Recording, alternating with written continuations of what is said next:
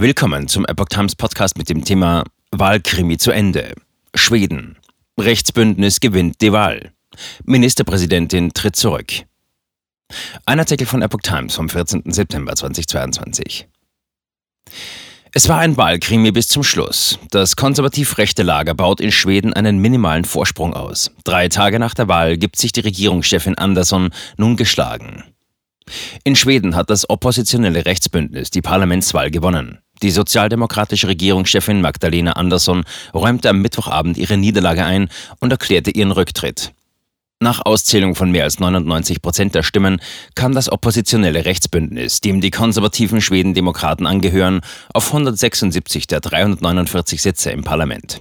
Das von Andersen angeführte Linksbündnis holte demnach 173 Sitze. Das knappe Ergebnis hatte die Stimmenauszählung zu einer dreitägigen Zitterpartie werden lassen. Bei den zuletzt ausgezählten Wahlzetteln handelte es sich unter anderem um die Stimmen im Ausland lebender Schweden. Das siegreiche Rechtsbündnis wird vom Parteichef der Moderaten Ulf Kristersson angeführt. Andersson will am Donnerstag Rücktritt einreichen. Das ist eine dünne Mehrheit, aber es ist eine Mehrheit, sagte die 55-jährige Regierungschefin. Deshalb werde sie am Donnerstag ihren Rücktritt als Ministerpräsidentin einreichen. Die Verantwortung für den weiteren Prozess gehe dann an Parlamentspräsident Andreas Norlane und den Reichstag über. Bis eine neue Regierung die Arbeit aufnehme, werde sie eine Übergangsregierung führen. Kurz zuvor war der knappe Vorsprung des Lagers von Christensen einschließlich der Schwedendemokraten nach Auszählung fast aller Stimmen auf 176 zu 173 Mandate angewachsen.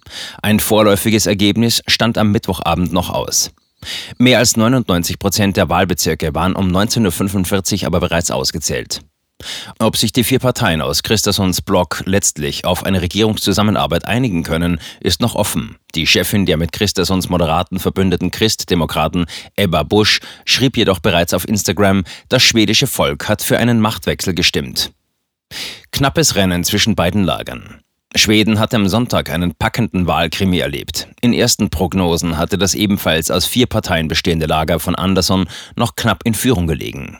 Im Laufe des Wahlabends kippten die Zahlen zugunsten von Christensen, der mit einem Minimalvorsprung von 175 zu 174 Mandaten führte.